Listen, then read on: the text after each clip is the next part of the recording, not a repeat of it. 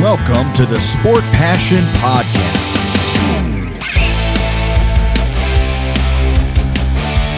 And here is your host, Lars Marendorf.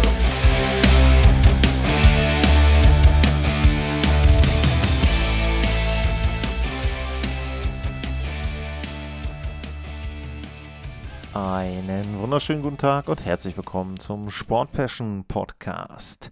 Wir bleiben immer noch im Großraum New York und ich will auch jetzt noch mal ein bisschen zurückkommen auf eine Frage, eine Trivia-Question, die ich euch ja, mit auf den Weg gegeben habe am Ende der Central Division. Das war dann die Vorschau bei, über die Chicago Blackhawks. Die hatten die größte Halle und da habe ich im Prinzip so gesagt, macht euch mal Gedanken darüber, wer die kleinsten Hallen hat, wer die größten Hallen hat in der Metropolitan. Und im Grunde, für mich war es wirklich überraschend, als ich mir dann die Zahlen direkt angeschaut habe. Es ging ja los mit den New Jersey Devils, dem Prudential Center 16.500 knapp.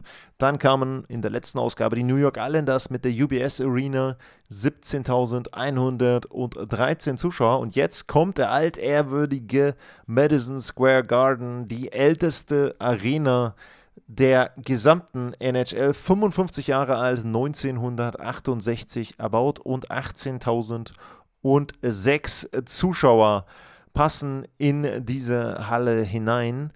Und das ist eben wirklich für mich ja eine Überraschung, die man dann eben, glaube ich, so nicht vermuten würde bei der Metropolitan, dass die drei kleinsten Arenen dann im Großraum New York sind. Jetzt könnte man sich natürlich das Ganze damit erklären, dass man sagt, okay, komm, ähm, es ist nicht so viel Platz, man kann nicht so viel bauen. Das gilt für den Madison Square Garden sicher.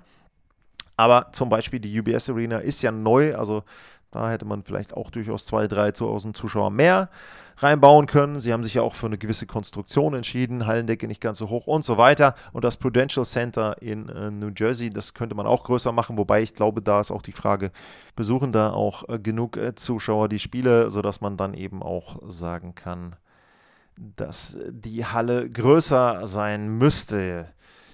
Die äh, New York Rangers, äh, die haben eben den Madison Square Garden, das habe ich schon erwähnt, und sie haben auch Rivalitäten und über die habe ich im Grunde, über die Hauptrivalitäten in den letzten beiden Folgen gesprochen, nämlich über die beiden Nachbarn. Äh, zum einen die Hudson River Rivalry mit den New Jersey Devils und dann zum anderen die ja, East River Rivalry, East River Battle oder wie man auch immer das nennen will, das Battle of New York gegen die New York Islanders. Natürlich da so ein bisschen eben der Punkt, dass die Serien mit den New Jersey Devils eher aktuell sind, dass dort die Vergleiche eher eben dann auch aktuell sind. 2000 2012, 2023 und mit den New York Islanders gab es den letzten Vergleich eben 1994. Man muss dazu sagen, es gab zwischendrin auch ziemlich viele Serien, speziell in den 80ern mit den Philadelphia Flyers. Es gab auch um die 2010er rum, zwar 9, 11, 12, 13 und 15, viele, viele Vergleiche mit den Washington Capitals, wo die New York Rangers 3-2 aus diesen Serien rausgegangen sind, auch insgesamt positive Bilanz gegen die Washington Capitals. Also das sind vielleicht so zwei etwas andere Rivalitäten und auch mit den Pittsburgh Penguins gab es 14, 15, 16 und dann auch nochmal 2022 Vergleiche. Also das sind vielleicht noch so ergänzend so um die beiden New York Rivalries herum, die Capitals und die Penguins, die dann mit den New York Rangers so manche Playoff-Schlacht geschlagen haben. Die vergangene Spielzeit war insgesamt, glaube ich, auch okay, was die reguläre Saison betrifft. 47 Siege, 22 Niederlagen, 13 Extrapunkte, 107 Zähler waren es am Ende, aber vielleicht auch so ein bisschen enttäuschend. Nur Platz 3 in der Division und damit eben dann auswärts begonnen gegen die Devils. Nach zwei vergleichsweise souveränen Auftaktsiegen haben die Rangers die Serie dann doch außer Hand gegeben und in sieben Partien verloren gegen die New Jersey Devils. Und ja, die Erwartungen vor der Saison 22-23 waren hoch, nachdem man im Jahr davor ja das Eastern Conference Final erreicht hatte, da auch 2-0 geführt hatte gegen die Tampa Bay Lightning. Da hatte man schon gedacht, okay, New York könnte jetzt ein Team sein, was richtig um den Stanley Cup mitspielt. Aber das war nicht der Fall und Gerard Gallant musste gehen, denn Geduld ist eher ein Fremdwort in New York. Und jetzt kam der Coach vom Division-Rivalen aus Washington, Peter Laviolette, von Chris Drury verpflichtet. Und der soll jetzt dort ja die Rangers wieder ins gelobte Land führen. Und man muss ja auch mittlerweile sagen, es sind jetzt dann 2024 schon wieder 30 Jahre seit dem letzten Stanley Cup Sieg und wenn man das insgesamt äh, dann eben hochrechnet, ist es ein Sieg äh, seit 90 äh, Jahren, nämlich 1944 war dann davor der letzte Stanley Cup Gewinn. Was haben die New York Rangers in der Sommerpause gemacht? Blake Wheeler kam, nachdem ihn die Winnipeg Jets aus dem Vertrag rausgekauft haben. Nick Bonino aus San Jose-Pittsburgh letzte Saison gespielt. Tyler Pitlick aus St. Louis. Erik Gustafsson auch Washington und Toronto gespielt. Mac Hollowell bei den Marlies und Toronto. Riley Nash auch AHL gespielt. Vorher 2022 für Winnipeg, Tampa Bay und Arizona. Und Connor McKee Calgary, Calgary und Arizona. Es sind gegangen. Patrick Kane, zumindest Stand heute, der ist im Moment bei keinem Team, hat sich ja an der Hüfte operieren lassen. Wladimir Tarasenko ist mittlerweile in Ottawa. Nico Mikola in Florida. Jaroslav Halak ist noch ohne Team. Tyler Mott ist in Tampa Bay.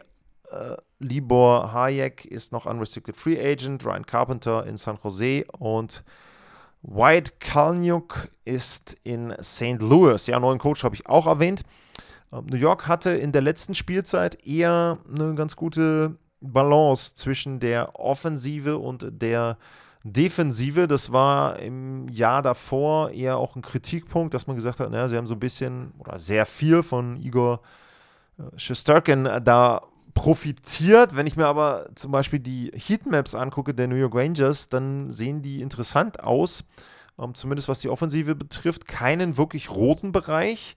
Dafür aber rund ums Tor herum, so die Chris Kreider Area, ist schon rot eingefärbt auf beiden Seiten, tatsächlich auch auf dem linken Face-Off-Circle. Und sie haben relativ wenig Offensive generiert aus dem Bereich dann vor der blauen Linie. Also da fehlte so ein wenig was. Die Defensive sieht exquisit aus. Da gibt es einen ganz kleinen hellroten Fleck unten vorm Tor. Ansonsten viele blaue, auch dunkelblaue Bereiche vom Gegner. Also Defensive der New York Rangers war dann wirklich, wirklich gut. Und die Zahlen bei den Rangers da hatten wir in der letzten Spielzeit 273 Tore, Platz 12.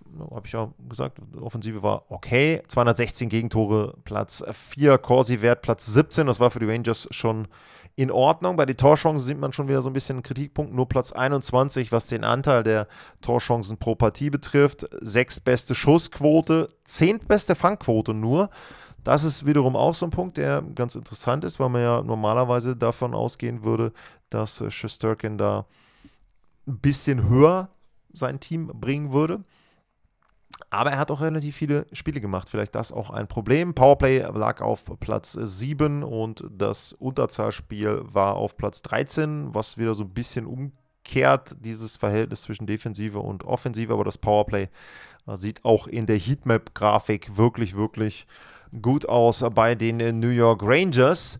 Und wenn ich dann mal auf die individuellen Zahlen schaue, also auf Werte der Spieler, die Statistiken dort in der letzten Saison.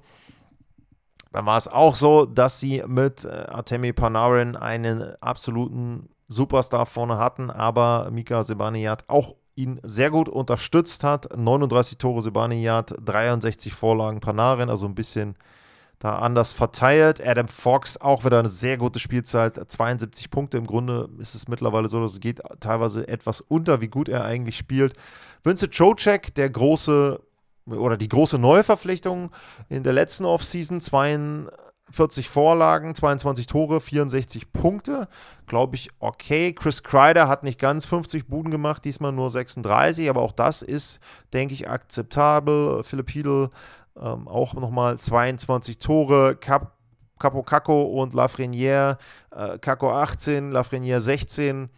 Ja, also sie hatten schon eine gute Offensive, auch finde ich so, sagen wir mal, gut strukturiert von den Verteilungen her der Tore, eben 39, 36, 29, 22, 22, 18, 16. Das ist in Ordnung. Da ist nichts Überragendes dabei. Sie haben also nicht diesen Knipser vorne mit drin. Das ist, glaube ich, auch schon seit ein paar Jahren so, wenn nicht gerade Chris Kreider dort eben eine absolute Übersaison spielt für ihn. Aber ansonsten ist das okay, was die New York Rangers da in der Offensive haben.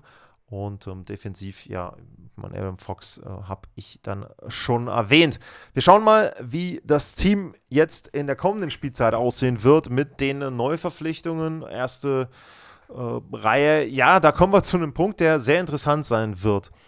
Ähm, Capo Caco und Alexis Lafreniere, das sind ja die beiden, die sie in den letzten Jahren als hohe Draft-Picks verpflichtet haben. Einmal Nummer 2 Lafreniere und einmal äh, Nummer 1 und beziehungsweise äh, Kako war Nummer 2 und Lafreniere war Nummer 1, 2019 und 2020 wurden sie von den Rangers ausgewählt. Und die beiden sind so ein bisschen jetzt am Scheideweg. Wohin geht's? Können sie sich wirklich mal in den Top 6 festspielen? In der letzten Saison war es dann so, dass Hiedel, Lafreniere und Kako zwischenzeitlich diese Jugendlinie dort gebildet haben, die unglaublich Spaß gemacht hat, aber dann irgendwann auch wieder ja, sich sehr abgekühlt hat und dann die Unterstützung vermissen ließ für die Top 6. Wenn ich jetzt hier die Aufstellung anschaue, die dort äh, bei Cap Friendly zum Beispiel angeboten wird, äh, Sevaniat als Center, Kako und Chris Kreider als die beiden Flügelspieler, also eben da einen der beiden Jungen mit reingebaut. Dann die zweite äh, Reihe mit Vincent Trocek und Panarin und Blake Wheeler. Der ist jetzt mittlerweile 37 Jahre alt. Also kann man natürlich sagen, ja, gut, alter Mann. Aber ich würde bei ihm vielleicht auch so ein bisschen den Vergleich wählen mit Joe Pawelski. Nicht ganz der gleiche Spielertyp, aber ähm, Wieler hat in den letzten drei Jahren im Schnitt 70 Punkte auf 82 Partien gesehen geholt. Also auch das ist eine Statistik, wo man sagen muss, wenn er die 70 Punkte abliefert für die New York Rangers, dann sind sie vollkommen zufrieden, glaube ich, denn sie zahlen Blake Wheeler nur 800.000 Dollar. Das habe ich erwähnt, auch eben bei den Free Agents. Das ist ein sensationeller Deal. Ja, mir ist klar, der ist 37. Und wenn er dann eben nur seine 40 Punkte macht, okay, ist es nicht so besonders gut, aber trotzdem für 800.000 Dollar. Also das muss man da immer so ein bisschen mit einfließen lassen. Anderes Thema komme ich gleich noch zu. Dann hätte ich jetzt hier in der Übersicht eben die dritte Reihe, Lafreniere, Heedle und Barclay Goodrow. Vielleicht sogar die bessere Zusammenstellung, auch so von den Spielertypen her, dass da so ein bisschen irgendwie sich das Ganze auch verändert. Und hinten dann äh, Jimmy Vesey, Nick Bonino und Tyler Pitlick, neu zusammengestellte vierte Linie. Nur was man eben wirklich sagen muss, wenn ich jetzt auf die Statistik gucke, bis auf Tyler Pitlick haben alle diese Stürmer zweistellig getroffen in der letzten Spielzeit. Also da sehr, sehr viel Tiefe bei den New York Rangers kann eben dann auch ein gutes Erfolgsrezept sein. Wir schauen auf die Abwehr. Adam Fox, Ryan Lindgren, sehr gutes erstes Verteidigerpaar. Wenn Lindgren hoffentlich dann auch komplett gesund bleibt, hat ja knapp 20 Partien verpasst in der letzten Spielzeit. Das zweite Verteidigerpaar der New York Rangers, das tut richtig weh, aber vor allem dann auch dem Gegner, Keandre Miller, auch Bridge Deal unterschrieben, zwei Jahre, und äh, Jacob Truber. Die beiden sind groß, die beiden spielen hart, die beiden spielen an und über der Grenze. Truber ist für mich im Grunde, er hätte eigentlich schon ein paar Sperren bekommen müssen. Er ist einen falschen Schritt und einen falschen Check weg von einer langen, langen Pause glaube ich. Also da bin ich immer noch der Meinung, irgendwo muss er da ja, sich ein bisschen anpassen, aber warten wir es mal ab. Und dann hinten Erik Gustafsson als Neuzugang finde ich sehr, sehr sinnvoll und Braden Schneider als der jüngste Verteidiger auch ein, ein richtig gutes Paar, wenn das passt von der Chemie her. Ist ja jetzt neu zusammengestellt. Aber insgesamt finde ich die Verteidigung der Rangers richtig stark. Sie sind nicht so wie manch anderes Team. Sie haben nicht zwei, drei flashy Spieler mit dabei. Da ist eigentlich nur Adam Fox zu nennen, aber auch vom Alter her wahnsinnig gut strukturiert. Nur Gustafsson ist jetzt über 30 Jahre alt, ansonsten 25, 25, 23, 21. Jakob, äh, Jacob Truber dann als zweitältester mit 29. Finde ich sehr, sehr gut. Also wirklich von der Altersstruktur her, von dem, was sie spielen können, auch von den Typen her, eben unterschiedlich, körperlich dabei, spielerisch dabei, äh, solide. Also das ist für mich eine vielleicht unterschätzte Verteidigung in der National Hockey League. Und dann im Tor natürlich Igor Shesterkin der große, vielleicht der beste Torhüter der NHL in den letzten Jahren, aber eben in der letzten Spielzeit, naja, nicht 62, 58 Partien hat er gemacht, 62. Ähm, das war dann wahrscheinlich Sorokin auf der anderen Seite des East Rivers. Also, ja, 58 ist an der Grenze. Also die Statistiken waren auch schlechter von Schusterkin im Vergleich zum Vorjahr. Und was so ein bisschen erstaunlich ist, dass sie sich ja einen neuen Backup geholt haben, aber der ist nicht mega gut und das kann wirklich nach hinten losgehen. Denn der Backup, das ist Jonathan Quick und Jonathan Quick war jetzt in den letzten fünf Jahren, vielleicht sogar länger, einer der eher schlechteren Torhüter in der NHL. Und da hätte es meiner Meinung nach wirklich erstmal Jüngere gegeben, die nicht so verletzungsanfällig sind und die wahrscheinlich auch von der Leistung her besser sind. Also da muss ich sagen, Backup-Position ist eine Schwäche und das könnte dann auch wieder dazu führen, dass Schusterkin vielleicht auch dann in der ersten Runde schon wieder müde ist. Ähm, muss man da wirklich abwarten, wie dann auch äh, La Violetta die Kombination und die Arbeitsteilung hinbekommen wird bei den New York Rangers. Was habe ich noch zu notieren? Um, ähm, ja, wie gesagt, Lafreniere ist auch so ein Bridge-Stil, wo er sich auch beweisen muss. Also auch etwas, wo man sagen kann, okay, jetzt hat er nochmal die Chance.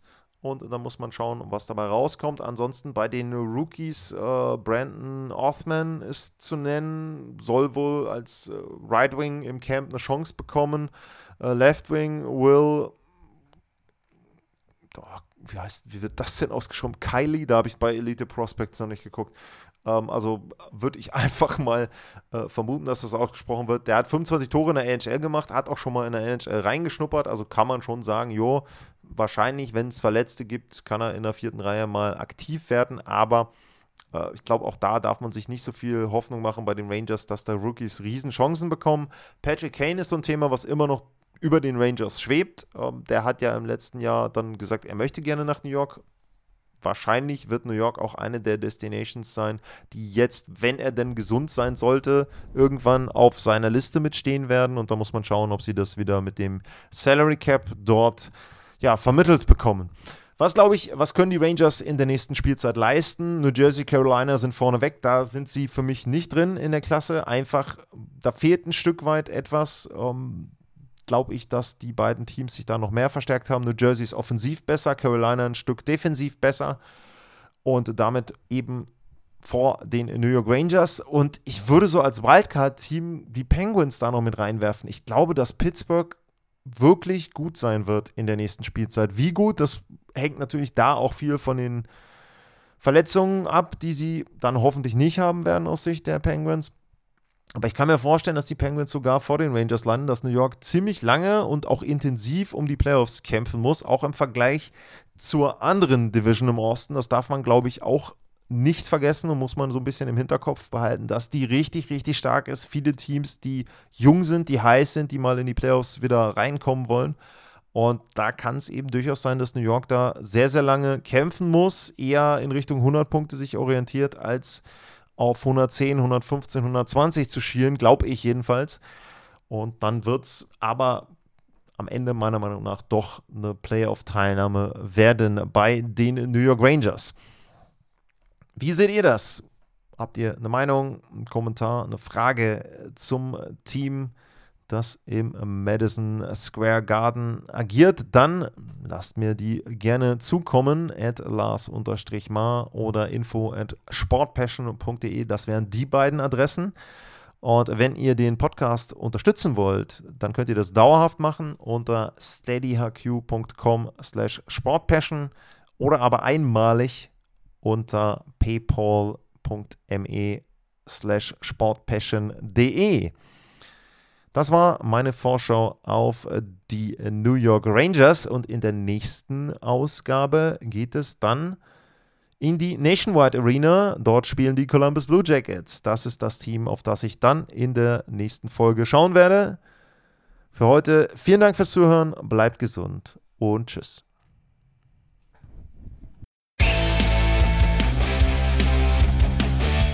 Sportliche Grüße. Das war's, euer Lars.